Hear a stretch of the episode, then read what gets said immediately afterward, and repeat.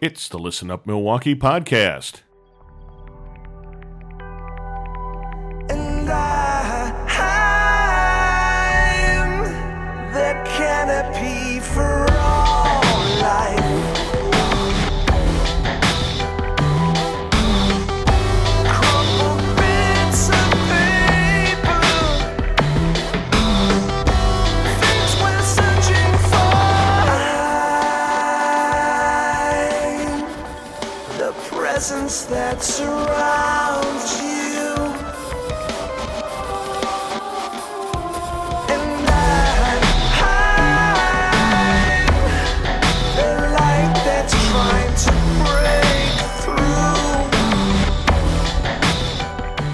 And welcome to the podcast. I'm your host of the Listen Up Milwaukee podcast, Steve Italiano.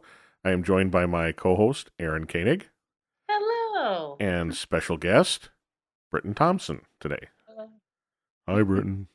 Hi. Speak up. How you doing? Hi. Okay, thank you. Um, it's her first podcast. Yeah. Go easy on her. I'm I, I am,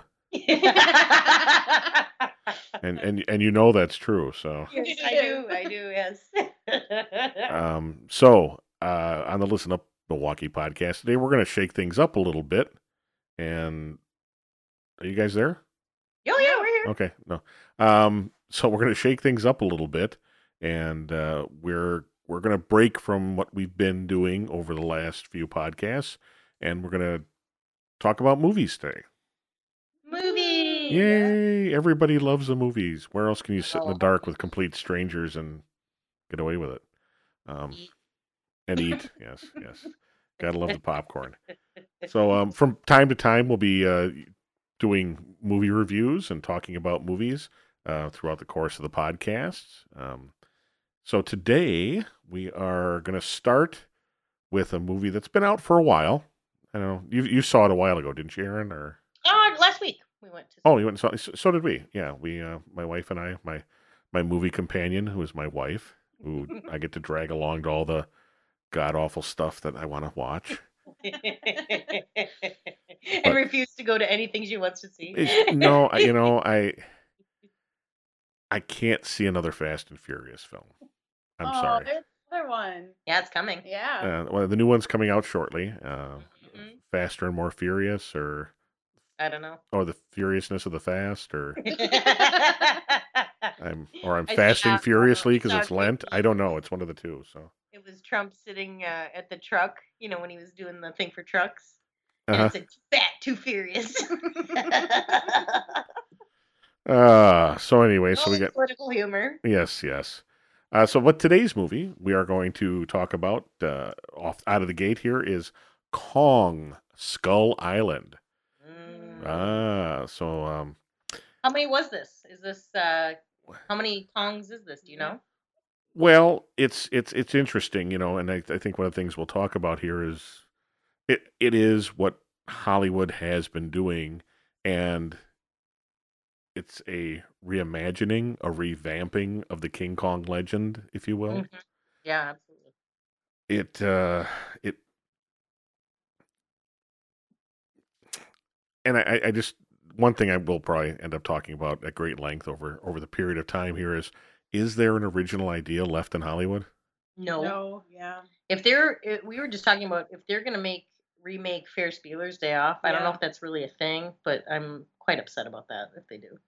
Well, there's there's a few things that you know that they they need to stay away from, in my opinion. But it's it's interesting. My age group, I, I remember those movies. I remember seeing certain movies first run, and the movie going public. A, a good chunk, and, and part of this goes with my coworkers, and and and and and just so people know, we used to kid Britton because she's such a baby and um, we used to call things if they happened before she was born it was so many years bb before britton I love it. so the, a lot of these movies were bb Yeah. yeah.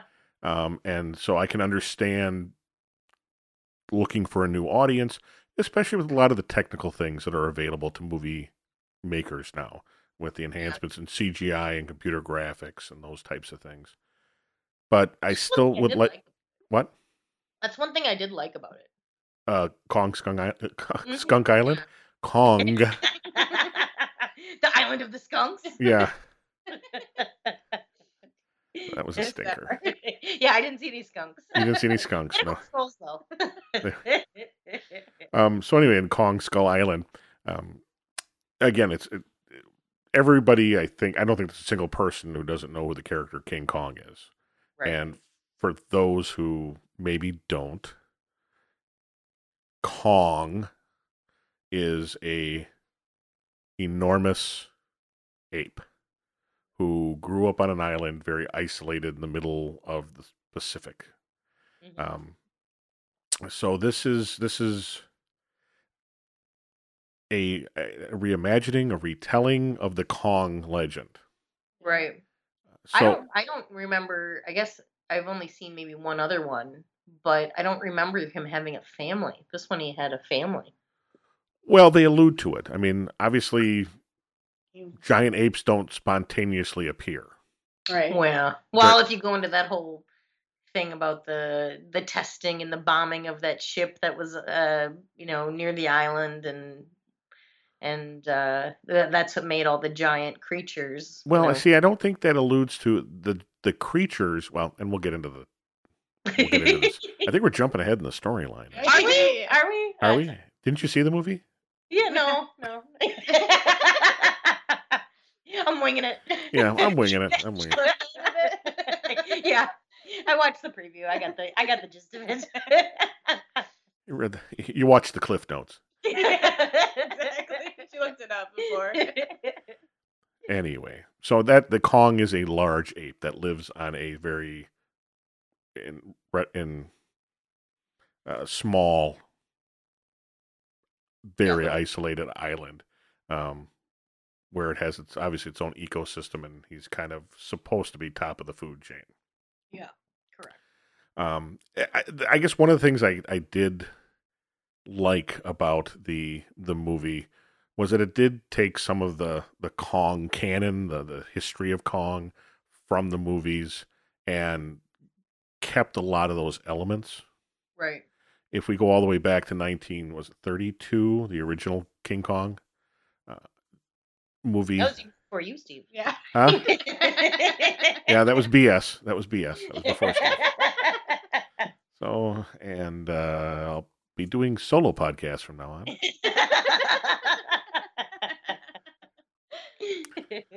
Uh, so it it does follow a lot of the original Kong canon.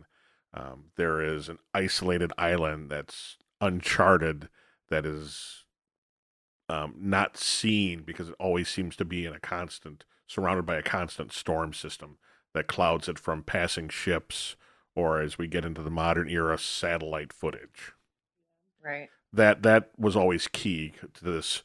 Well, why has nobody else ever found it, um, or why has nobody ever been made aware of it except for you know these these quiet little legends from Japanese fishing villages and small boats that go by. What was the I that was one part I had trouble with when they said all of a sudden we found it on the on the satellite footage. They see it clear as day. Yeah. Why was the, was it because they when they were having we have to go now because the system is at its weakest point? Is that all of a sudden they were able to see it that way? Well, I think um, if, if my understanding was, yeah. Well, first of all, we had satellite footage. Um, time frame on this is not modern era, and it's not like the complete remake with Jack Black and um, um, heavily CGI'd movie with Jack Black and uh, who's the piano guy? Oh God, um, Brody. the pianist. The pianist. Adrien Brody. Yeah, thank you. Yep. Um, yeah. I, Got our pop culture icon right here. yay. Well, that's the one I saw, so that's why I thought it was interesting. Like they go back, like versus in that one. I mean, he was in New York or whatever, right? Like he was in the city. Right, right. So that that that was a complete remake of the original King Kong. Uh, a showman trying to remake his name, who's got kind of a sketchy background, Yeah. Yeah, almost like a carny. Yeah. right Carn- carnival you know early filmmaker tr- takes gets this information and wants to go film this under the guise of doing a movie. And actually let's see this would be the one with yeah the one with brody and and who's the australian girl?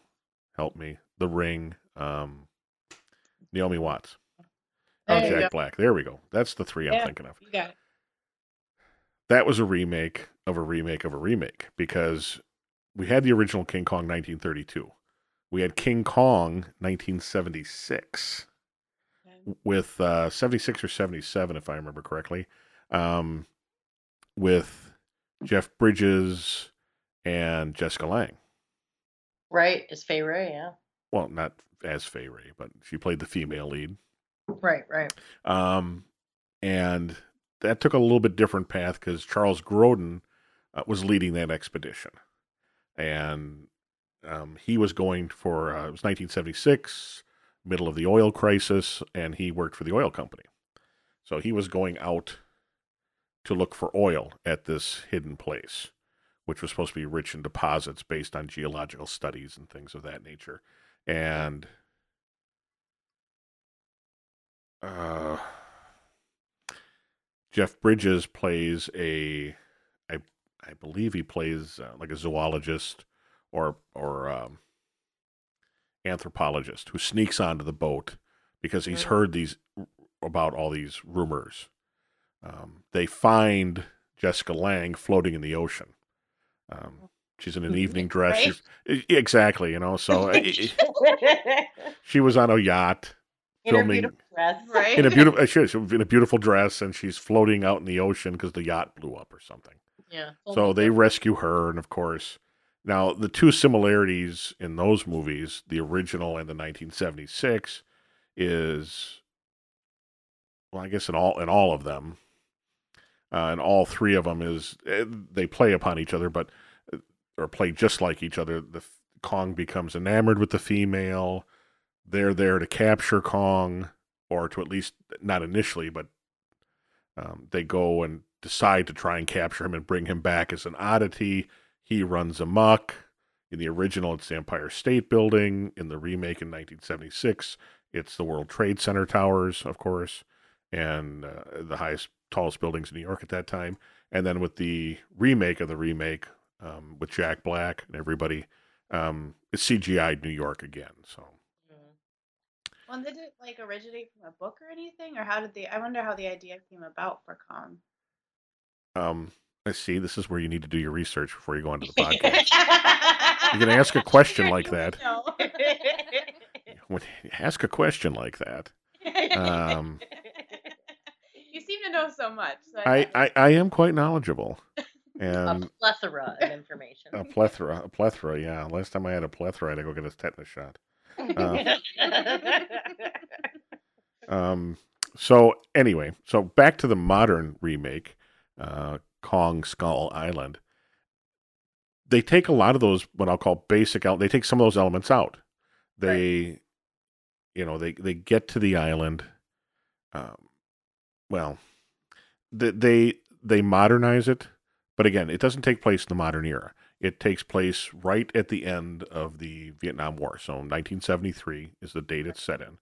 And that leads me to believe whoop, that leads me to believe that we're going to see a modern day sequel to this movie or at least a That's- series of movies that'll keep up the updating time frame to the modern Mhm. time. I thought that too. I'm like, oh, so we're gonna have another one. well, and they'll probably have one where it goes to New York. I Mhm. mean, yeah. well, like- well, they're, well, they'll bring him back to quote unquote civilization. I'm sure. yeah. um, is the uh, so it's 1973. The part, the primary part of the story, I guess, is is John Goodman works for a secret organization called Monarch, Mhm. and I don't think you really get a good explanation of what Monarch is till we're a little bit later. in- Pardon me. Was agreed because I thought I'm like, is Monarch some acronym or? I mean, the way they they kind of just brushed over it. Oh yes, I'm in this. Uh, you know, because he comes in asking for money from his, um, his senator or whatever uh, the gentleman played, and uh, looking for funding, and he didn't really go into anything about saving the world or what they thought was there or you know they didn't go into these um at the time wild conspiracy theories that goodman had it's just oh okay yeah we'll give you some money yeah go check it out we'll extend it a little bit further Well, yeah. So so yeah, that that was a little bit awkward. I, I thought. Um, i thought so too and the whole time I'm watching the movie, you know, you see those things, Mhm. and and this is where I, I need to bring my wife to every movie I go see because she needs to keep poking me. And when I say, "Well, what the hell is this guy doing, asking for money? What organization is he with? Where does he come from?" and jab in the ribs. You're watching a movie about a giant monkey, Steve. Do- right Do, you really right. need validation on that? Do you really need to find realism in that? Uh, well, was a lot of uh suspending of uh belief i mean well, but- so it was a movie. So it was a movie. So, um, but Monarch ends up being, I guess, an organization. We we learn later that searches for large creatures, things that could do harm to uh, humanity if they ever got out, if they were ever discovered. And part of that goes back to John Goodman being a sailor because we're 1973, so he was a sailor on a World War II vessel shortly after when they were doing atomic testing and their boat had been attacked by something. yes and he was the lone survivor And right, so from that point on, he's on a mission to find out what these things are, what they're doing out there, how to prevent them from harming us. And the legend he's following is this legend of this mysterious island where these creatures exist because the ship he was on got attacked near that area. They never saw the island because of the storm system, blah, blah, blah, blah, blah. The second element that I found somewhat interesting was, you know, he requests military assistance in this Uh, research yeah. trip. Yeah. And it's like, well, the war's ending. Just give them a whole squadron of helicopters. right they're Yeah. already over there Right. Oh, you guys are all shipping out to go home tomorrow? I don't think so. well Uh, that was It was very odd. yeah well and that was just like there were so many parts of the movie that were so cliched Yeah. and that was i mean Well- other than sam jackson's whole character Yes. Right. yeah. but you know just that whole thing oh yeah we're getting out tomorrow everybody's having a party oh one more mission yeah, exactly. we're just gonna do one more boys let's do it Yeah, and and you could pretty much pick out from the moment you met the guys, not maybe not necessarily the death order, but it's like, okay, you're a goner, you're a goner, you're a goner. You're... It was almost like watching Star Trek and saying, okay, you guys in red shirts, guess what? right Okay, right that's, if you don't, that, when, and, when and just just so you know, Britton, isolated th- by himself i was like okay Yeah. you're gonna die and Yeah. you're and you're with all the massive weapons Yeah. okay Yeah. who's gonna eat you right. All right. So the and, and in answer to Britton's question, um, King Kong was just a movie. It wasn't based on a book, Okay. and uh, was based on um, yeah Merian C. Cooper, Okay. who um, I'm just reading here. Um, he became fascinated by gorillas at age six in uh, in uh, at the turn of the century, and was given a book about explorations of adventures in the equatorial Africa. So as a young kid, he was interested in that and got involved, got interested in at that time what was you know exploring the dark continent and and uh, dreamed up this this movie. you know what this experience needs a good script Right. Yeah. Yeah. Yeah. So uh, so yeah, so it goes back to uh, so yeah, it was originally conceived as a movie. It wasn't based on any literature. So Um, one of the few original Yeah. ideas well, it was 1932, and how old was the film industry? Less than 20 years, not even 20 years old. So everything was new. Yeah. Mm, Yeah, and it was just based on what you, you know, and, and realistically, again, going back to the original movie from uh, 32, it, I'm sorry, 33. Oh, God. 33, 76, 2005. There we go. And the Okay. newest one. Um, so, oh, now you made me lose my train of thought. That's anyway. Oh. Stop giggling. So, anyway, so they go to the island. yeah, good luck with it. that. So they go to the island and the typical stuff starts to happen. The helicopters are flying in. The whole premise is they go to do a site survey, a seismic site survey. Yes. So they go in with a seismic crew. They go in with a bunch of people from uh, NOAA, and they're supposed to map the island, do a geological survey. And again, some some plot holes there. That one of the scientists that goes along, the young African American guy, had a, a hollow Earth theory that he's Right. trying to prove there. But you don't find that out till they prove it. That he had this hollow Earth theory, and people said he was crazy. And Yeah. it was based on this paper, and that's how he and Goodman Yeah. got together. I was like, okay. Yeah, where could we have a little bit of backstory before we got this Yes. far? But exactly. So it was, it was, it, it kind of tries to keep up with itself. Now, it, the interesting thing, I guess, is the movie was enjoyable to watch. I Yes, agree. it yeah, was very it was much. good. It it had some cliches. It did. Many. Like one of the things, like especially when they were flying into the island, and you have Samuel Jackson telling that story about Icarus. That's like totally like reminding me of Pulp Fiction. You know his Oh. Whole speech. yeah, That's what it totally speech, reminded me of that. I was like, that's so typical. Just sitting in the back with Yeah. a big smile on his face, Telling rallying the his troops. Yeah, I was like, wow, Yeah, laying it up. yes, he definitely hammed it up. Yeah. this but but that was that character, and that's this, and, Absolutely. and that's the kind of movie this is. Yeah. Oh yeah. Well, he was his whole character was an absolute cliche. I mean, you from uh from beginning to end. Yeah, for his Right, ending. the, the the the military colonel who feels they you know left it on the table in Vietnam and wants redemption. yes, And uh, yeah, it was a little over the top, but again, it's a movie about a giant monkey. exactly. Yep. Yeah. So Keep coming back to that. yeah, we you got to keep coming back to that. You know, it's it's uh, uh, that's that's the f- funniest thing that you know we're we're talking about you know a movie about a giant monkey, and we're, and we're fully believe this is giant monkey. But geez, Samuel Jackson's just a little too nuts for this movie. Yeah, right. Yeah. Yeah, you're hamming it up just a little bit too Yeah, much there. can you back it down, Sam? Yeah, Come on. Yeah. So, it, but it, it it, it, it worked well. It worked well. You know, he got his point across, and you kind of Well, I understand. thought it was just a great action movie. I mean, a meathead action movie. That's what it was. It was a big meathead action movie. R- Yeah, yeah. Like I said, despite some of the plot holes, and I think some of the acting was good. Mhm. Yes. Um, you know, I, I,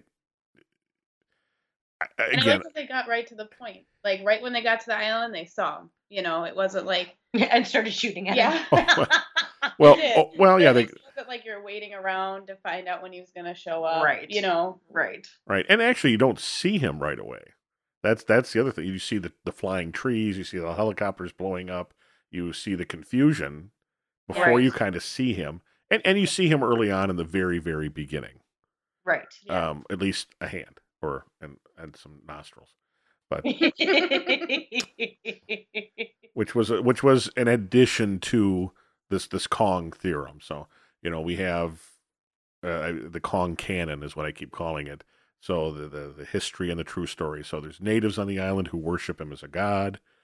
They have the giant wall um, to contain something. Now, in the in in all the movies up to this point, the wall was to protect the natives from him right. and what was on the other side, the creatures that lived there. Uh, but the wall was built to kind of keep things out, and sacrifices were made to Kong the god to keep him at bay. hmm Where the little twist here is, and again, I guess we should have mentioned there'll be spoiler alerts, people. A Little late. I probably should put that in the show notes, so I'll make sure you see that. If uh, if you haven't turned back yet, eh, it's your own fault. yeah, exactly. Right. Well, if you're listening to a movie podcast about a movie About a giant ape, yeah, you're gonna hear about Yes. it. You're gonna hear about a giant ape.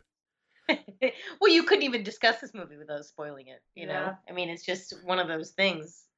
People were asking me how it was, and I said, "Well, do you want me to tell you? Because I really can't. I can't tell you the plot of the movie without spoiling everything that happens because it's not the same as the other ones." Right.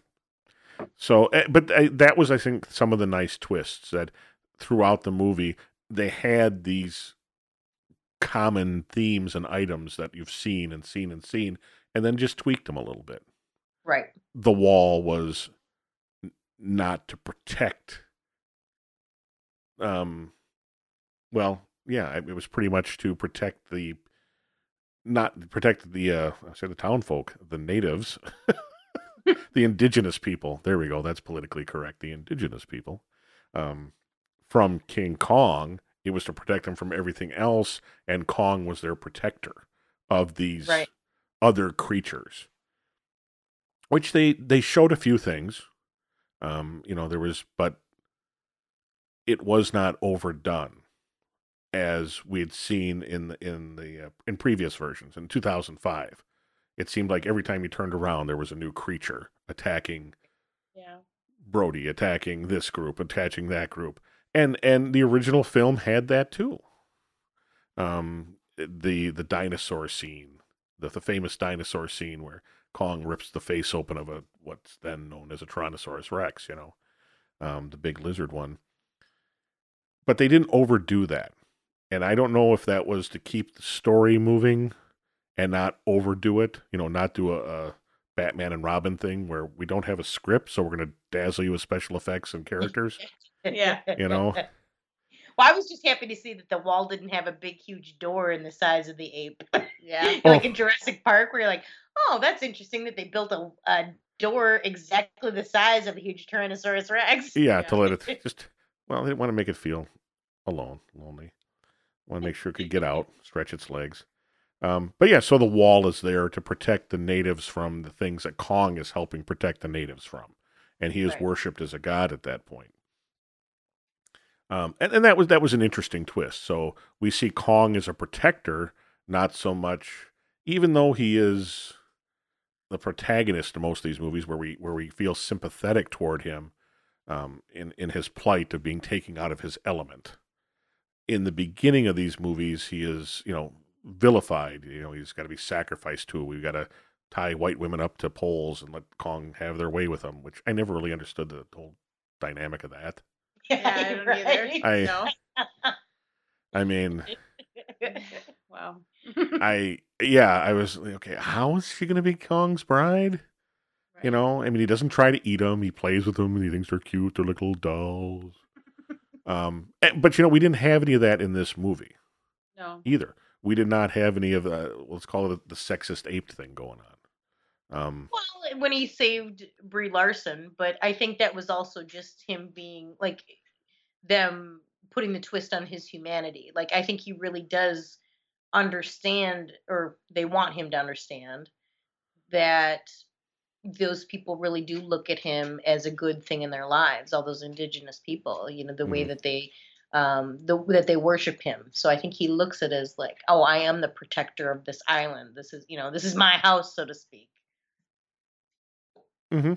have a job to do, you know, protecting us from these weird things that come out of the, you know, steamy earth. right, right. The the skull creatures, or what? What did the uh, Yeah. Uh, John them? John C. Reilly's character? Yes, he's like it's a stupid name, the skull heads, I think Oh, it yeah. was. the skull. Oh yeah, and uh, which was a nice little twist too. I guess it was it was interesting to see that play in. Right. and again that was the comic relief um, john c reilly who i'm trying to think which you remember from step brothers Oh, Um, yeah. Well, Talladega Nights. yeah. talladega nights um, chicago Chicago. Oh, that's right. Yeah, He- yeah, he yeah. played the husband in Oh, chicago Wreck It Ralph. Oh, Guardians of the Galaxy. oh right yeah so so um, or um, uh, Boogie Nights. He was in Boogie Nights. and boogie nights so Mhm. oh, just if you haven't seen The Lobster, he was very funny in that. the lobster hmm yeah so um, just a love fest for john c reilly Uh, right? well, I thought he stole the show. I mean, in in terms of you know taking it to the ultimate cheesy ending that it should be, I thought he did a great job. So so John C. Reilly's character is is um a World War II aviator Mhm. hmm that gets shot down over Skull Island, and he and his uh, counterpart of the Japanese Navy um, both shoot each other down and and come to fisticuffs. Um, at the very beginning of the movie, and that's when you first see Kong as they're struggling and fighting with each other, hand to hand combat On a cliff. on a cliff. Mhm. Um, Kong is that's where you first see him, and they kind of they stop what they're doing and look at him, and then they cut out and come back to modern day. Mhm. Um, the movie then goes to Washington and the whole we need funding for this monster hunt. He's still alive in 1973 on this island. The, you find Right. out his Japanese counterpart, which they made friend, they obviously made peace and were friends for a long time. Um, is is has since passed. He and became his best friend. Be- right became his best friend and and i think it was strictly because the natives didn't seem to talk Yeah, they didn't. That was a that was another Yeah. pro- thing. I was like, why don't they speak? at all. They don't say much. No. Well, they don't say anything. right. They Yeah. don't see any. None of them say anything the whole time. And Right. and then when he when John C. Reilly's going through and saying, "Oh, well, this is what they said," and da da da da, da I'm like, how did you get them to talk? They didn't make one. They Right. didn't even like not even a, They a, a yeah it, a twitch in the mouth or you know eye crinkle nothing. Right so that was that was again a little bit of a twist and you almost kind of got like they were telepathic or something possibly or Right. or they had such small nuances that you had to be there for decades to pick up on them and become aware of what they were responding to or how they responded to you and all the all the crusty face paint. I don't know what were those tattoos. I'm not sure exactly what thought was that was going. odd too. Yeah, what was going on there? well, yeah, it was, but that's that's if you look at and if you look at a lot of at, at, at a lot of indigenous Aboriginal peoples, that's part of um their culture. Yeah, but they usually look like tattooed. They don't. I mean, these looked like almost like they were. Yeah. Well, they, well, they they like they, dried they paint on them. well they did have dried paint, but did you notice that the elders had blue paint and everybody else had yellow paint? Yes. Okay, so I think just an identification, class identification, if you will, or maybe kind of a, you know cultural where you stand in the culture. Right. So again, it's Oh, I'm sure they all told the story, but yeah, that's another. and thing. and you like, got to they remember, really, they br- glossed all over all that. You Mhm. know, it's like you didn't really get into any of that, really. Well, true, true, and, and, and and you know the movie does run a fair amount of time, Right. um, which it was you know it was a two hour movie. Yeah. yeah, I got to thinking about that. I'm like, boy, if they would have went into that backstory of those people, that would have been another half hour. Yeah. Oh, sure, sure. Um, but again, just please remember too that this is an island that has been isolated for since the birth of human since the birth of the planet, for Mm. the most part, or at least It was never connected to Pangea. well, but it has been. oh, So it's been isolated for so long. So how much inbreeding has gone on on that island? I Yeah. thought of that too. How does this? How does this small? I mean, because there couldn't Yeah. have been more than fifty of them. Right, but you did notice the elders were quite old. So Yeah. maybe maybe they discovered you know, maybe they didn't have disease or maybe they had natural immunities or maybe it was Right. good clean living with your sister that, you know, made them live that long. I don't know. And, and, and the may- best kind, Right. so so they're like the the Kentuckians of the uh, South Pacific. well, it's West West Virginians. yeah. Um, so so, uh, but John C. Reilly's character, as we were discussing, uh, is this World War II aviator that has managed to survive on the island with the natives and kind of acts as the guide for these people, for the, the the explorers, the new explorers, this new group that shows up to investigate the island and and I guess it's more of a I need to prove I'm right for John Goodman for so many years Oh. of chasing conspiracy theories. That's his motivation. Um, what becomes well, that's primarily the driving force of why they're there. Right. The movie But then, then once they're there and you know they shoot at Kong and uh, you know he hits down all the helicopters, then it becomes Sam Jackson's mission to kill him, yeah. to kill Kong. right? yeah. So now, so now we're on a search and destroy mission for the man who killed his crews. Right. Right, where Well, for the- everybody else just wants to get off the island. Yeah. Like they just want to make it to the other side to get off of it, you know. Yeah, to meet at the rendezvous point. Yeah, exactly. So and, and throughout this, there's you know the the King Kong does battle with the soldiers who are hunting him with their higher tech weapons. He does battle with other creatures, um, and and basically his he's at the top of the food chain with the exception of these creatures that live underground that appear to be uh, they're they're almost uh, like two legged. They're just two legged lizards, right? Yeah, Yeah. that's what it looked. Like that's how I would Yeah, it. With- and al- almost like um, I was wondering if they were like kind of um, maybe bird-like too. I mean, a cross between dinosaur and I, I know that they you know resemble avian you know ancestry, but they they kind of had those you know long arms that almost looked like they had wings underneath them but they didn't fly and Mm. yeah they were just very uh you know the pointed you know almost beak like feature on their face Mm-hmm.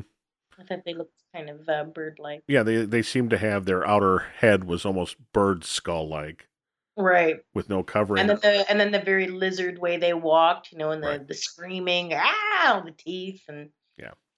So that pretty much the only and creature that uh, could do battle with Kong and and compete with him, and was actually probably stronger than he was. You find out through John C. Reilly's narration of the history of the island, explaining it to the other survivors of the uh, of the expedition, that these creatures are afraid of Kong, except for one giant one and but they had all ganged up and killed Kong's family, Kong's parents, or wherever he was spawned from. So he was the last of his kind, and it becomes almost a revenge mission for Kong too at that point absolutely. uh, yeah. t- to to defeat these things. That these things would run amok and get off the island and possibly terrorize the rest of humanity if Kong didn't keep them in check. Is kind of what I got out of it, but Yeah. Well, I think I think it was too. Just he was. This was his home, and get out of my house. You know, he like you're not gonna. This is this is my area. And this is my that. domain. And yeah. they say that in the movie. They're like, you just came into his home and yeah. you know started a war. I mean, Pretty really. much. Right, and and and a little bit of a statement on imperialism. You know, whether Yeah. it's you know, here we are. This is our way. Let's do it our way, or you die. Well, and it was not lost on me that Tom Hiddleston was the leader of the expedition. Yeah, with, right. it- with his natural British accent. Correct. Well- the sun rises and falls. Well. And and he his character was a bit of a cliche too. So oh yeah. um, Oh, yeah. and again, but yes, we didn't get a lot of characterization background on this. Some of it comes out later, whereas some movies build the backstory. Um, but it it was still done fairly well. The graphics and CGI were very good. Oh, I liked it. Yeah, yeah, Um, beautiful. It, Yeah. it- It's like a good thing to see in the theater. You know, absolutely. beautiful. That's what well, that's one reason why we picked it Yeah. because we're like we should see something eh, that would be uh, that wouldn't translate on a small screen. Yeah. True, true, and uh, yeah, and, and I'll I, I don't know how you guys feel about this this end of winter, beginning of spring movie season, but it's been a little flat. Yeah. Mhm. Yeah. Um, th- there's been a few movies that um, well we can talk about in a little bit here, but um, yeah, it, it seems like it's been flat, and it's something like. Uh, I, I actually kind of got real buggy because I have not been in I had not been in a movie theater since before Christmas. Oh, really? wow. Y- Yeah. yeah, I know me, right? and I'm trying to. I think I, I honestly it was just or maybe right after New Year's, but it had been a couple of months. And, and Mm. typically there's at least one movie you can pick out every couple of months. That, oh, let's go see this. Let's go see this. right. Where you'll take the time to go see it in the theater um, before it, you know, because and because the movies are coming out so fast. I mean, it's not even three months and they're out on, you know, I mean, Rogue One's out on Blu-ray Yeah. right now. You can get it on iTunes, yeah. Um, so it's you know that time is becoming condensed a lot more. So, uh, I, but I actually say I, I got to go see a movie. I mean, it was a Sunday afternoon at four o'clock. It's like we're just we're just going. Right. It's happening. Get in the car. Exactly. It's like this is happening whether you want it to or not. Um, like so many things in my life with my wife. But anyway, that lucky woman. yeah, she just. Just I, I like I said, I'm I'm waiting for her to sew me into my bed sheets and light me on fire. But uh, she would never. She's a saint. I, you should- uh, we know this. This we know. That, that'll be a whole nother podcast. But so, Um, Kong Skull Island, two hour running time. Big ape movie, big Mhm. characterizations. Yeah. Um, spoiler alert: John Goodman gets eaten by a lizard. Doesn't get spit back out. I was I was uh I don't want to say pleasantly surprised, but I kind of was at how many people that were eaten by monsters. Yes, yeah.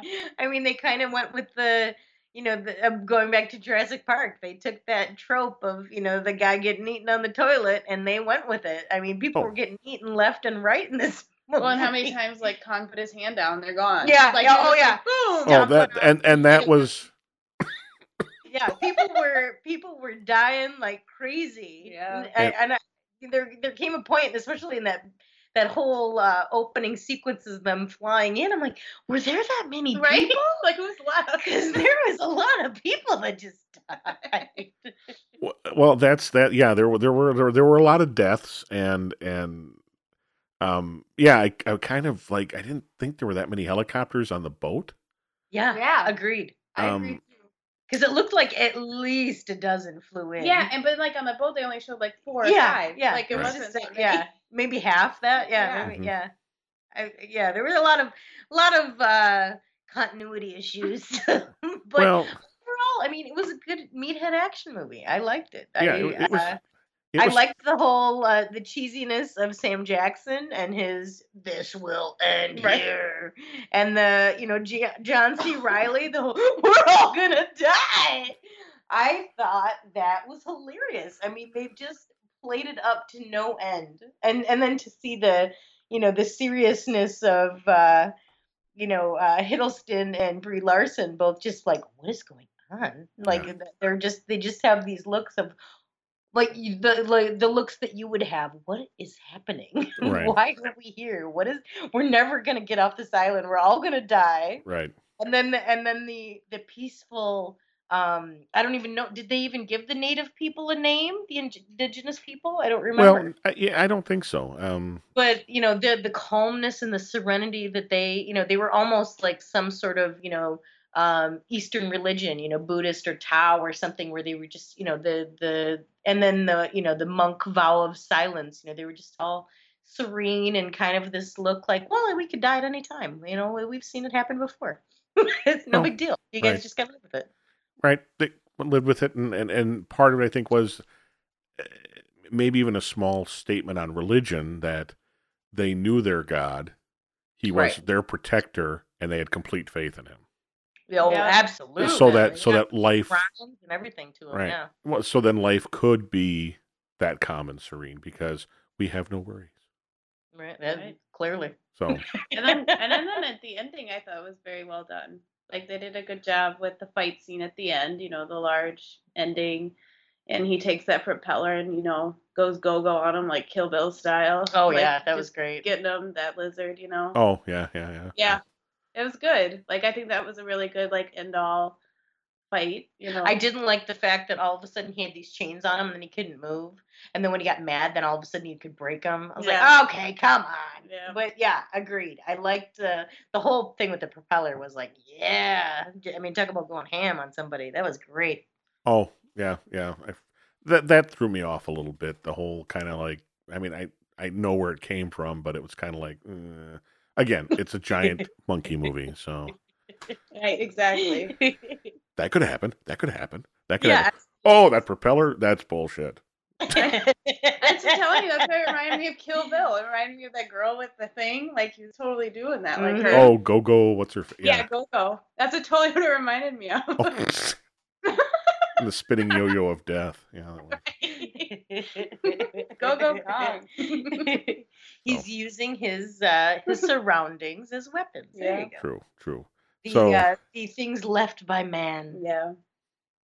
So anyway, that that that's Kong Skull Island. I guess I would uh, recommend it if you you have two hours to kill and you want to kind of see some mindless fun without Yeah, without absolutely. overthinking it and just going with the flow. Oh Box yeah, popcorn, jumbo Slurpee. What else do you need, right? So now it has been out for a while, so um, but it's still listed as if you're in the Milwaukee area, it's still available in the f- five theaters, which realistically, there's only five decent theaters in the whole city, so uh, it's probably still available where where you are, um, and get your better flavored popcorn. So, Kong Skull Island, starring Tom Tom Hiddleston, has top billing in this, yeah, I believe it. Yeah. and then Sam Jackson, Brie Larson, John C. Reilly, John Goodman. Um, eh, one thing I do need to mention is uh, uh, Corey Hawkins plays Houston Brooks, who is the the uh, gentleman who writes the paper on the, or at least we find out he wrote the paper on the Hollow Earth theory.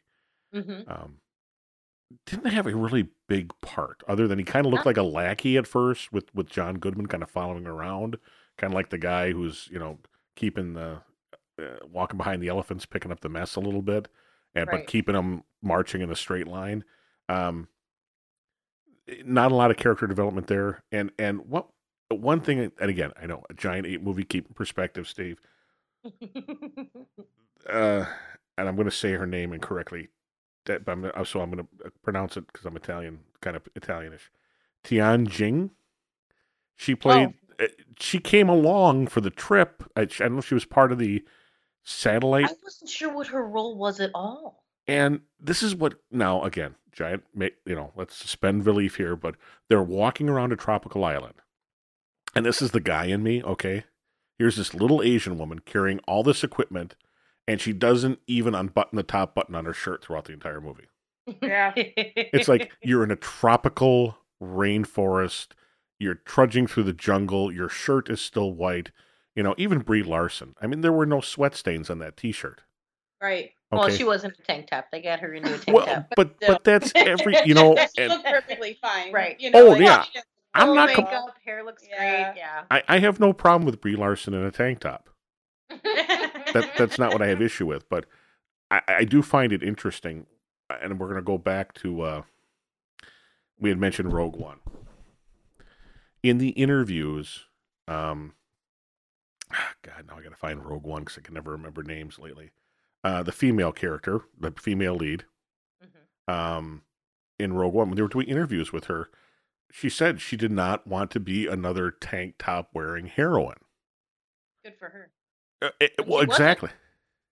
Oh, correct, correct. And that was, you know, there were some issues. People said with the movie, some reshoots and things like that. But she wanted a strong character who was a female, but I don't want to say not overtly female, but um, She di- was didn't want to exploit the sexuality. A Right. job that stereotypically was uh, a man's role. Right. Uh, Felicity Jones. Thank you. That's I'm just looking it up here now. So, Yeah. um, but yeah, when she the uh, her her character, but she did not want Jyn Erso to be this tank top wearing heroine, you know, Right.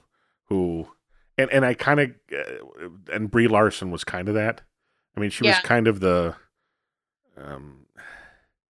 I well, and say she the- was, you know, she was a photographer. right. know? So I mean, she was just that was her job, and it was just kind of. I I did like, I did like the beginning where. Um, when they open, she's developing the film of all these uh, places that she had seen in Vietnam and um, exposing the world to all the atrocities of war. And hey, is this really what we want to do? And then they, and then she kind of just sneaks on the boat and is like, "Oh, I'm they're doing something. I don't know what they're doing, but they're doing something." And it's like, okay, well, I guess you are an investigative journalist, but and then and then it just kind of went downhill from there. She became that she became the eye stereotype. candy, Yeah. yeah which again I have no problem with. Um, but Well, again, that's me. I'm a dirty old man. So. Steve, did you see it in 3D at all? Or did you see it? Uh, 2D? um, this is the problem I have with 3D. I have one. of- I have 2020 in one. I have, and I have 2030 in one eye, 2040 in the other eye, or 4020 or whatever. Mhm. So I get a headache in 3D movies because Oh, my, really? my eyes don't quite focus right. I mean, I can watch one. Don't get me wrong. And one of the versions of 3D works a little bit better for me than the other, but it's it's not crisp and sharp for me. It's a little blurry because of the 3D glasses. So I don't typically go to 3D movies unless it's something that demands being in 3D. Okay. I mean that you absolutely have to see. And Right. and the other problem is Barbara's afraid of heights. I bring her to a 3D movie, and, Oh, get, yeah. and any and any shot that goes two feet off the ground, yeah. Yeah. uh, you know, I'm not. She's gonna need my popcorn bucket to throw up in. Yeah. I mean, Spider Man. There was no way. Um, there was one of the Spider Man movies we went to go see a while back was in 3D, and there was no way she was watching that movie in 3D with him swinging around and stuff right. because she literally started to get vertigo as it Yep. was, Yeah. much less without the 3D effect. So Yeah, I just heard from somebody that was pretty cool. Um, Kong was in 3D. Oh, I I would imagine. I imagine. didn't watch them either really in 3D, but I just heard it was pretty neat. Uh, Well, I would imagine that the the vistas, because visually it was very beautiful. They I they, thought sh- so too. they shot on some very beautiful locations, and even if the movie flopped and I was in that movie, I'd be thrilled just to be able to go to those locations. Oh, uh, Definitely. Yeah. Um, I don't know. I just had it up and I lost it again, but um, I'm trying to think where they shot because I remember reading something about it. But um, but anyway, it that must was be some, you know, Peloponnesian paradise. I mean, it looked very, you know, um, lush, um, towering cliffs and and uh, you know the the water was that beautiful light blue. You know. oh okay. So Australia, Oh, Oh. okay. yeah, There. Australia, Canada, China, United States. It was filmed in. So. Oh, nice. So I would think that it, yeah, it would have to be on some sort of uh, island, you know, Peloponnesian. Right. So Um, which yeah. we're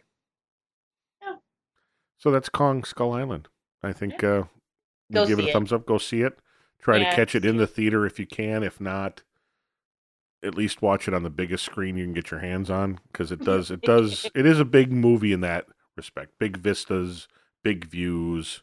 You know, it's not a Woody Allen movie where, or you know, or or Tarantino movie where it's all talk. You know, so it's definitely something that has to be seen. So, um, but definitely go see it. Um, second phase of this that we're going to talk about a little bit on movies here is um, because not everybody can go to the theater. I mean, I, I can thoroughly understand. Uh, I am. I, I do have some disposable income that I can go to the theater with my wife and we can drop the 25 bucks for two tickets or 30 bucks for two tickets depending on which theater you go to these days plus the $25 for popcorn or a snack or soda or whatever you do. And i'm i'm a firm believer that if you go to the movies you have to have popcorn. So movies for the two of us is a 50 bucks.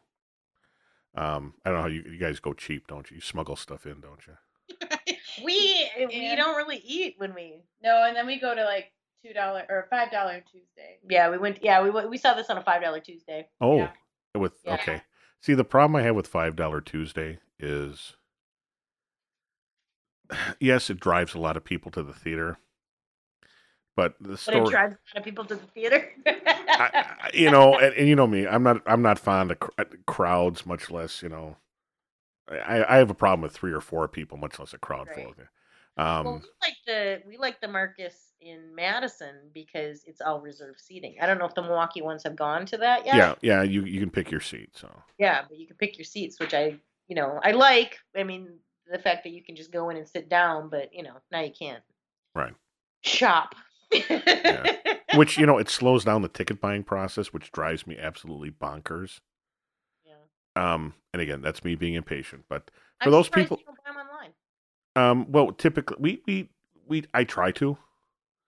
I I try to do that whenever possible, but again, at this particular instance, we it was just it was spur of the moment. It was just we're going to a movie because I'm freaking out. I haven't been to a movie in a while, so. Um, but for those that can't go and dump that kind of money, even on a five dollar Tuesday, I mean, you got a family. Um, uh, we're gonna start. We're gonna talk about some streaming movies. Um, um, that we either liked or re- we'll review that. Give uh, options for people who may not know these movies exist. So, Aaron, tell me what tell me what your streaming pick of the week is.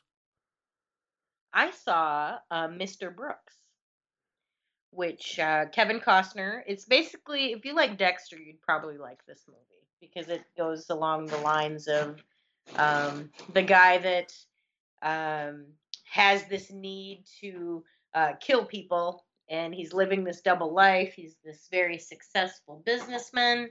uh, making boxes, uh, has a box factory, and uh, employing all these um, wonderful people that need jobs.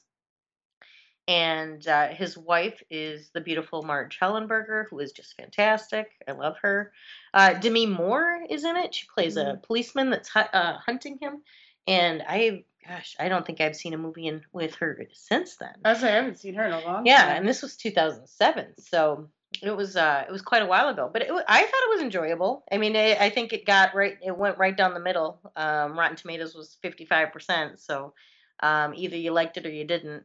Um, I wasn't a huge fan of it, but I lo- I thought it was entertaining. It did its job. Um, you know, uh, Mr. Brooks suffers uh, from a split personality, so I like the way they handled um, very Fight Club esque, where he has his um, split personality in the uh, Gentleman of William Hurt, and William Hurt's the one we need to do this. You know, you want to.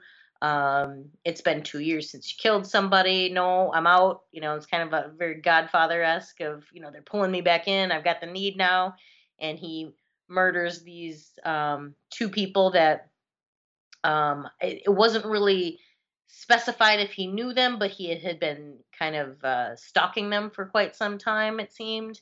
And um, when he went to shoot them, he sees that um, the curtains were open. Well, uh, little did he know, but Dane Cook took pictures of him closing the curtains, and, and and mayhem ensues from there. So, um, entertaining overall. I don't want to spoil anything.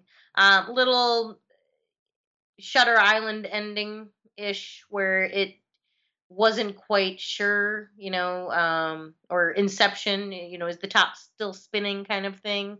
You're not exactly sure how it ended. Um, could be interpreted a couple different ways, but overall, enjoyable. I don't think it was as enjoyable as Kong, but it was it was a good watch for free. Or I guess I watched it on iTunes. It was a dollar. So would you say it's? Oh, I was just I just had a thought in my head here, and of course, it, right out the other. yeah, I was just saying, with Dane Cook in a movie that somebody Yeah, actually that- enjoyed. I was very surprised. Yeah. Scruffy. sound like a movie he'd be in? it was not at he all. always plays those like Joker. yeah, and he you was very scruffy. He was very, um, you know, disheveled and not, uh, Oh, so Not- completely different from Employee of the Month. Yeah. yeah, not, not funny. Oh, well, yeah. funny. yeah. Well, in that Yeah. regard, it was the same. It wasn't funny in that one either. but uh, you know, an entertaining watch. You know, it was uh, it was mindless. It was uh, the costumes were, you know, everybody was dressed to the nines. You know, he's uh, he's this very successful man, so he's got plenty of money, so he always looks great. It was nice to see him in a movie. Um, it almost reminded me of, you know, I was watching it and thinking, I wonder if Christian Bale is a fan of Kevin Costner because he has has made his career of channeling him then in from just from this movie, you know, kind of the expressionless, um, emotionless man, you know. Psycho. Yeah, Yeah. Yeah, like uh, all of the Bale movies were very much like this. So, um, but yeah, he looked dapper, and and uh, it was uh, nice to see a movie of his that wasn't just a complete awful, awful mess. So it, wasn't Waterworld. That's a plus. No, it was. It wasn't The Postman, Yeah. and nobody Yeah. was dancing with wolves. Okay. but it was very it was very much the field of dreams where you know he he looked very much you know like a younger man um well not so much younger but um you know cute distinguished um but i yeah i enjoyed it i thought it was all right Okay. I, I don't think it's something i'd ever watch again but you know Okay. So do do you think it speaks to people in, especially I think in this day and age, that you have your outside persona and then you have the raging maniac in your head?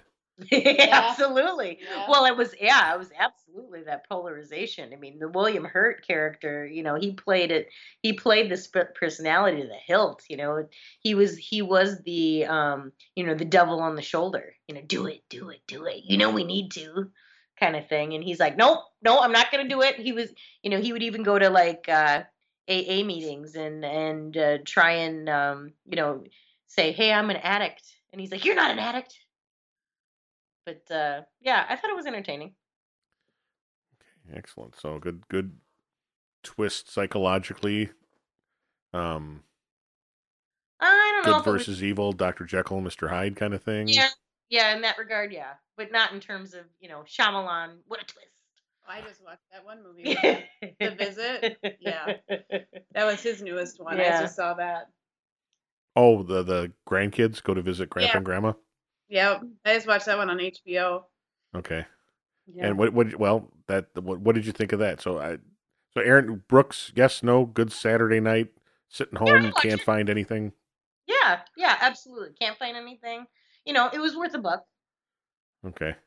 So you you saw it on what streaming service? I saw it on iTunes. It was the 99 cent rental. Okay. So on iTunes, the 99 cent rental. Um, yeah, I don't think it's available on Netflix. And it's also available for 99 cents on Amazon Video if you're a Prime user. So, There you go. um, so Britt, you said you saw The Visit. I did the newest M Night movie. I watched that on HBO Go. Um, so you have to have like a subscription through somebody to stream it. Um, but it was, I think, for him, like it was better than you know what was it, The Village. Mm, That was pretty. I didn't really enjoy that one so much, but yeah. I was about those grandkids going to see their grandparents. Um, and the kid, the younger kid, um, is doing a documentary. So it's actually through his camera the whole time. Oh, that'd be interesting. Yeah. So, and he's pretty funny. Like, he's kind of like the comic relief. He's probably like eight, oh, maybe older than that, maybe like 12, 13 year old guy. Um, and he raps. So he like does all this rapping in the movie um, with his older sister. Um, and his mom had a falling out, uh, Kathryn Hahn. Oh, I love her. Yeah. Yep. And they had a falling out, um, her parents and her. So he's going there to kind of like try to mend it. Um, and they're going there to visit them because they've never visited the grandparents before. Hmm. And so when they're there, kind of like they, the grandparents are like bedtime's 9:30, like nobody gets up, and they like hide a bunch of stuff from them when they're there. So it's kind of some weird behavior that starts happening with the grandparents. What a Um, twist. Yeah and and so you're kind of wondering like what's going on with these people like why are they so weird like why is this weird stuff happening you know Sure, sure. And being an M. Night Shyamalan movie, you're thinking, is it uh, possession? Is it spirits? Which Yeah, is Maybe there's a reason Kathryn Hahn's uh, character doesn't want to see her parents anymore. right so like she the falling out's because she like ran away with her teacher like an older man had these kids and then the dad left. So she made the wrong decision and her parents were pretty upset about it because she did it very young. And she really disliked each other they just really never fixed that problem like within each other. So um yeah so like the first scene when you see like the weirdness starting to happen is like the kids open the door at 9:30 or 10 o'clock and the grandmother's like throwing up everywhere oh, jeez. yeah so then you're like why is she doing that right so then they shut the door and they're like okay what's going on Grandma's projectile vomit yeah in the hallway. yeah and then like they always have an excuse so like they're like oh i just have you know i feel really sick sometimes like i'm old like this happens Dramatic food poisoning. Yeah, right. you know like exorcism like yeah so um but it's it keeps you like it keeps it kept me intrigued like i wanted to see what the twist was of course right? Um and you're not very surprised by the twist i mean it's not i don't want to ruin it but um i think compared to what he's put out like recently like it's not Mhm. Sixth Sense or anything you know of Right. course but i thought it was better than what i've seen Better than signs. Yeah. or the village well, you know, I uh, Signs has a place. Yeah. Okay, it's it's not it's not yeah, but um yeah, I I, I saw the I, I, yeah. you know I saw that movie too, uh, uh the, the Visit, and yeah, I, I was I was kind of and I have this bad habit of either I, I I get caught up in trying to figure the movie out instead of enjoying the movie at times. And I'm trying to figure out what's going on, what's going on, what's going on.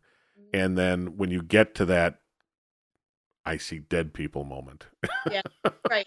Yeah, exactly. That's what it is. Um, then it becomes it- it's it's toward the end, very close to the end of the movie, but it becomes a completely different movie at that point. It does. All is It does. revealed.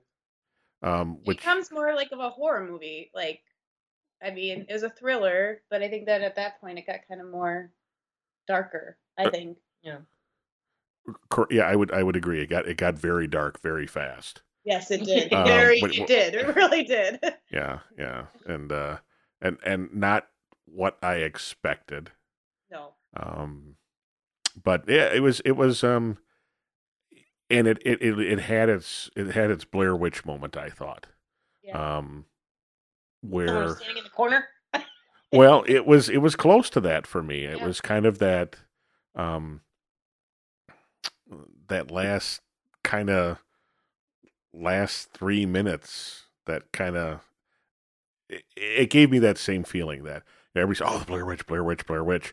Well, for the first, you know, whatever whatever it is, 90 minutes of the Blair Witch project, eh, I could have gone to the bathroom, come back and not really cared as Right. long as you saw those last couple minutes. And and realistically, the last ten minutes of that film pull it together, hmm um, and and make it worth watching. Yeah, I agree. And those kids did an amazing job. Like, I've never seen him in anything else, but like, I thought that boy was he was funny. Like, he like did a really good job, kind of keeping a little bit of the comedy in there. Um, and that girl, they I thought they did a good job. I'll still just make you tell me the ending. Right. I'm sorry, what? Oh, oh, you haven't seen it, Aaron? no, no. Yeah, I gave up on him when I uh, saw the villages. I was like, that's it. Oh, I'm yeah, done. that was. that was- yeah. Um, yeah, I, I, I, you know, unfortunately, yeah, M Night. I mean, he, he came out of the gate swinging hard and hit it out of the park, you know, and everything else has fallen short. Although, you know, you were knocking signs, and I- Don't you dare say anything about signs. Well, Well, no. Guys see Lady of the Water? I didn't see that one. Mm, I did not. Oh yeah, that was not around for very long, was it? no. That was uh, Paul Giamatti, right? yeah, yep, that Yeah. was it. Probably a reason was. why. Uh, oh, you're not a big Paul Giamatti fan? No, I'm. Well, he just doesn't saying. listen to the podcast anyway, so screw him. Uh, I will say I don't like Merlot, so well, there you go. I'll Giamatti. Um, Um, well, I, I my my net my uh, my pick comes from Netflix, and it's I have told people about this movie, and they look at me sideways and walk away. But It was um it, it is called and, and there's several movies by this title, so if you're gonna watch it, you need to be careful which one you're watching. It's a movie called Troll Hunter, and it's all one word. I've only heard of the one. The the isn't it Scandinavian It, it, it is Nor it's a Norwegian film Norwegian? There you go. and it is it has subtitles. It is not dubbed into English, at least not the Netflix version that I that I've watched. Um, it's from 2007, 2007, 2008, and it's one of those. It's it's it's it's Blair Witch esque in the sense that it's one of these quote unquote found films that somebody was filming a documentary and nobody knows what happened to them, but these films were left behind or discovered or Sure. turned into a police station by somebody out of, you know, some mysterious person and they're being reviewed. So, like Cloverfield, like I was Blair say, Witch. is it really shaky like Cloverfield? it's not. The, the premise of the movie is there is a three either late in high school or early college age students who are doing a film or a documentary on um, uh, bears in the region and people who poach them or so you don't get a whole idea necessarily. It's not very clear why they're making this movie but they are clearly slightly advanced filmmakers based on the equipment they have. So it's not Cloverfield handheld camera shaking all over the place. There's some very good production value here, mind you.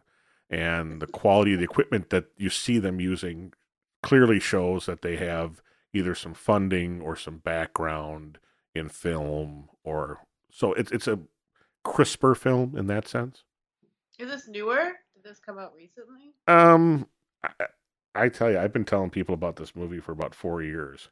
Um, I've heard a lot of. I, I think it's like a cult classic because I've heard a lot of people before you even said you were going to watch it.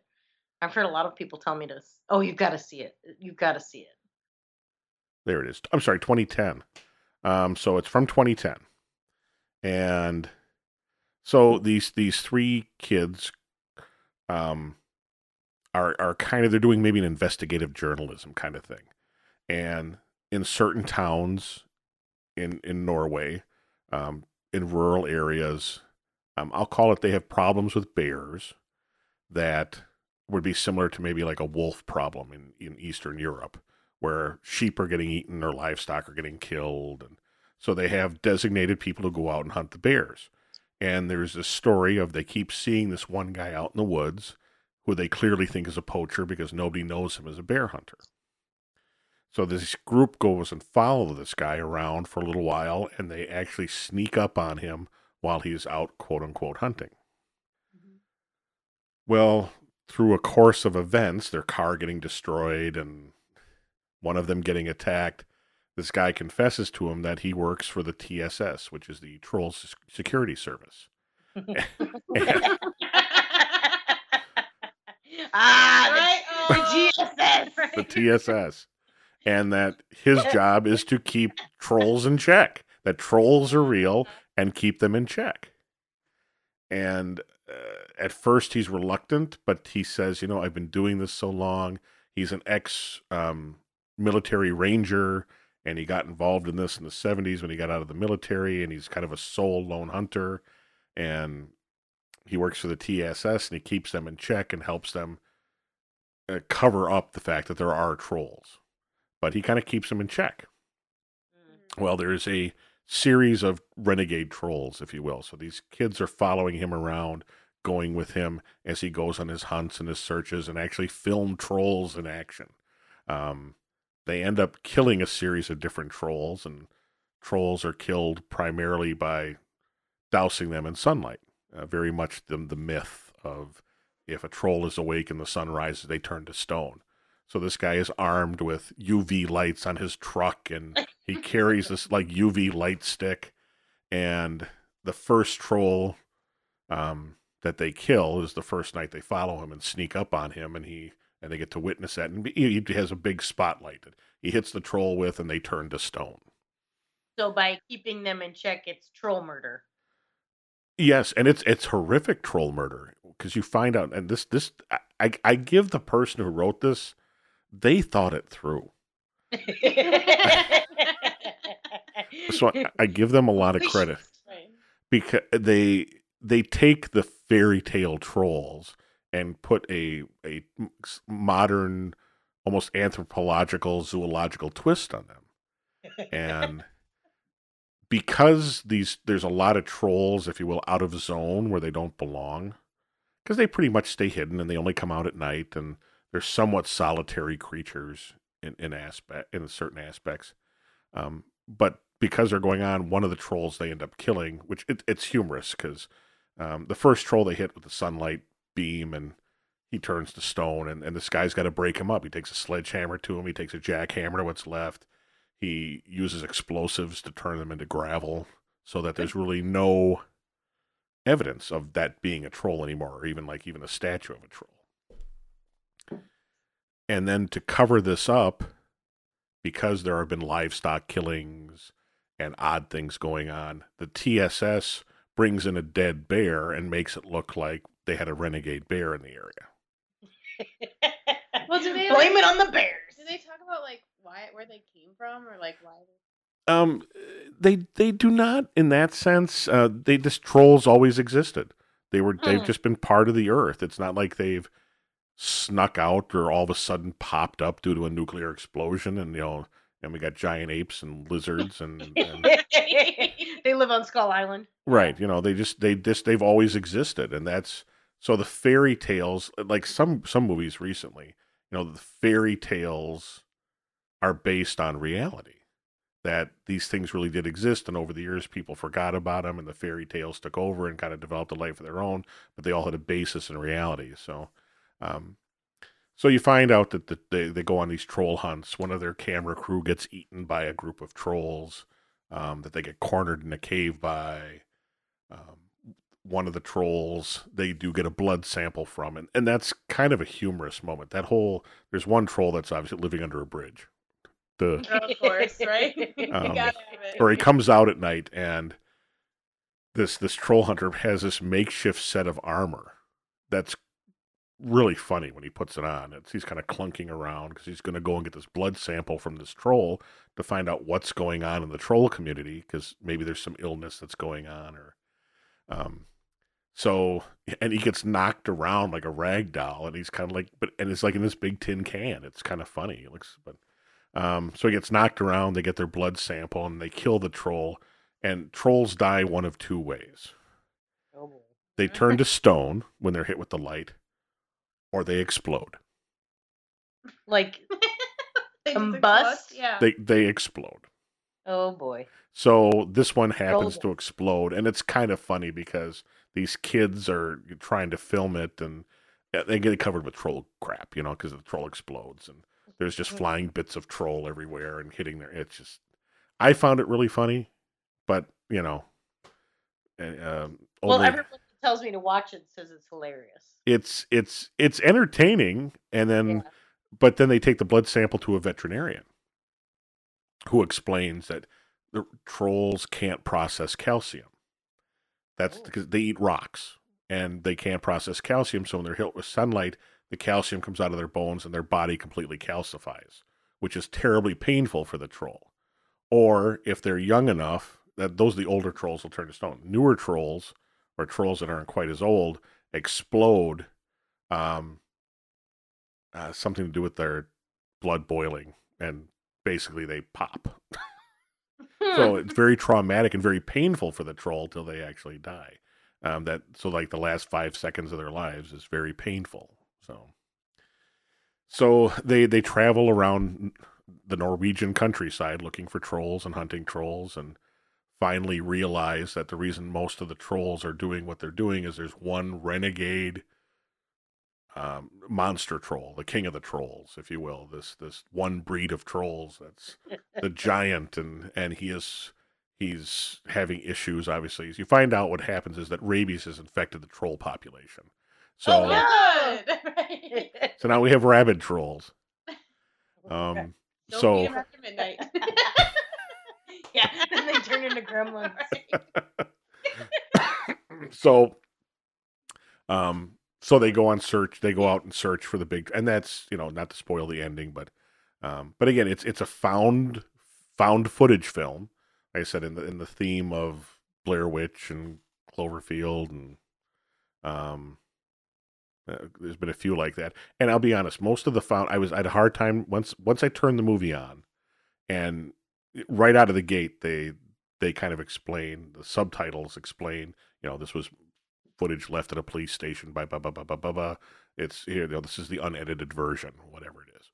Um it's like oh another found film. Because a lot of the a lot of the things you'll find on streaming where they're the quote unquote found footage films drive me nuts because it's it's usually two dickheads with half an idea running around with a camcorder or digital SLR going, ooh, this will be spooky. Ooh, that'll be spooky. Ooh, isn't that spooky? You know, and it's like, Let's But- bring people out. It's like Ghost Hunters or whatever. Right. well, yeah, it's it's like a bad version of the Ghost Hunter show, and um, and it's and they're not they're not good. They don't have production value. They don't even have half a story half the time. Yeah. It's it's they have a location and and and the, and and maybe a good idea for an opening shot because they always have this super creative opening shot or some special and and then from there it's like all downhill. You can watch watch the first two minutes and you got the best part of the movie. You know, um, you know, and it, and if um, but you know, there's there's no nudity in it. Um, there's no foul language in it. I'm Um, surprised you liked it. you know, and and for a you know it's a PG thirteen film, so there's I, I I don't know maybe there's a little bit of swearing, yelling, you know, hell, damn, that kind of stuff, but nothing that's right. gratuitous. There's no you know, there's not my okay. Here's three seconds of full frontal nudity of a female, so we can get an R rating. You know, Yeah. which again, I have no problems with, but you know, that's me. Yeah. Um, you know, be, yeah, to get that R rating so that you can, oh, it must be a decent movie. It's not a kiddie movie, you know. It's got a little more adult themes. No, it's still two idiots running around with a camcorder who got their girlfriend drunk enough to flash the camera. So none of that in Troll Hunter though. It's it's actually it's entertaining. It's fun. It's got good production value. It's PG thirteen. So um, if you can get the kiddies to sit down with you, it's it's really not that bad. I I've been trying to tell people about this movie, and they look at me and they say, "Really, Troll Hunter?" TSS, really? well, if you if you do want gratuitous nudity, nudity, watch uh, Under the Skin. I watched that a couple weeks ago. If you just want an excuse to see Scarlett Johansson naked, Mm. which I think is really what the movie was supposed to be. I, you know, I started watching that movie. Awful. It was awful. you know, I started watching that and I got to the part where she strips naked and sinks down into either it's water or the black goo. Right. Right. She just And- keeps walking and the guy sinks. Yeah. Yeah. I oh, mean, that was my dog. Sorry. Oh. yeah, sure. Blame it on the dog. Um, yeah. that was yeah. So I, I, I mean, and I appreciate gratuitous nudity, nudity, especially if it's Scarlett Johansson. But Right. Right. um, I, I think that was just that was post baby. oh. Um, and you need to just not even finish that sentence. um, I, I I appreciate her more when she packs herself into a leather cat suit. That's all I'm saying. Right, There you go. right. Okay.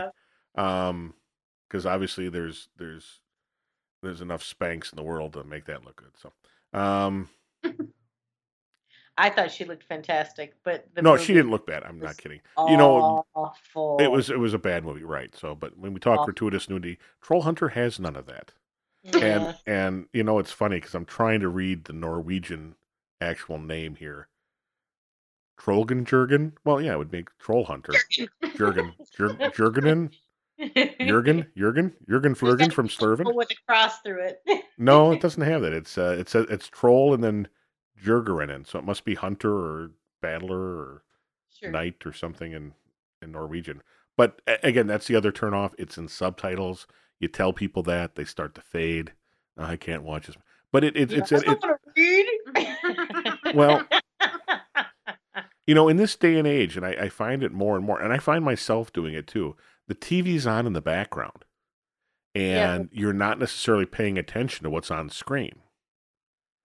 And so, you know, you pick up your phone, you look at something, or you grab your iPad and you you do some quick scanning on something, or you check an email while the movie's going on. And if you don't have to read the subtitles, you can still kind of hang with it, you know, because you're Right. listening to some degree. Right. But you know, subtitles demand your attention, and and and this is a good enough movie, I think that you can dedicate your attention to it. You can take the uh, what is the running time on this thing? Um, hour and 43 minutes and actually dedicate it to this. It doesn't run long. It doesn't seem longer than it is, even with the subtitles. And uh, it- it's got, you know what, and it's really got some fantastic scenery. It lets you know that Norway is truly a pretty country, and uh, and uh, a lot of different things. And but it it, got it you can tell it it it it's a locally made movie, and it does poke a little fun at certain people um, that live there. Norwegian racism. Well, not Norwegian wa- or Norwegian wapism. I, have my, I have my dog continuing me, nudging me like I can't even talk anymore. Okay, but um, but yeah, it's it's a good movie. It's lots of fun. So, um, so with that, I would like to thank uh, you for listening. If you hung this long, Thank you. so thanks for listening. Um, again, this is the Listen Up Milwaukee podcast. I'd like to thank Aaron again for joining me as co-host, and I'd like to spe- Oh, thank like to thank our special guest Britton for participating this time around. Yeah, thank you. And Yeah.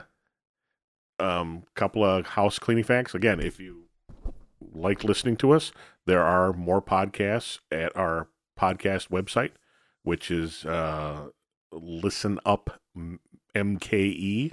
That's L I S T E N U P M K E dot podbean dot com. There you'll find our uh, our homepage with all our podcasts on it, as well as show notes and links to some of the things we talked about. You can subscribe through iTunes if you wish, as well as the Google Play Store. Um, you can contact us at listenupmke at yahoo.com. And uh, please give us a positive rating if you can, and tell your friends about us. You have any questions? You want a topic you want to hear us talk about uh, about the city or Milwaukee, southeastern Wisconsin, Wisconsin in general, or really at this point of the game, anything you want to talk about, we will. Um, but uh, give us a, give us drop us a note and give us a good rating on iTunes. Uh, last note I'd like to add is we did change up the play-in music today. If you noticed, if you listened to any of ours, and I'd like to give a shout out to my uh, uh, colleague and friend from school, John C, who nice uh, job, John C. um, has allowed us to use uh, the music from his album Shine as some of our bumper music on our podcast. So thank you, John. We appreciate that. And if you, uh, again, go to our podcast page, you'll find a link to John C's page where he's playing out and a link, um, also a podcast, uh, two podcasts that John has done with us about Milwaukee music and about his uh, recently released album, uh, Shine, which is where we took the music from. So thanks you again for listening. Thank you, Aaron. Thank you, Britton. Everybody have a pleasant evening, day, or morning, whichever part of the time you're listening to this. Thank you. Thank you.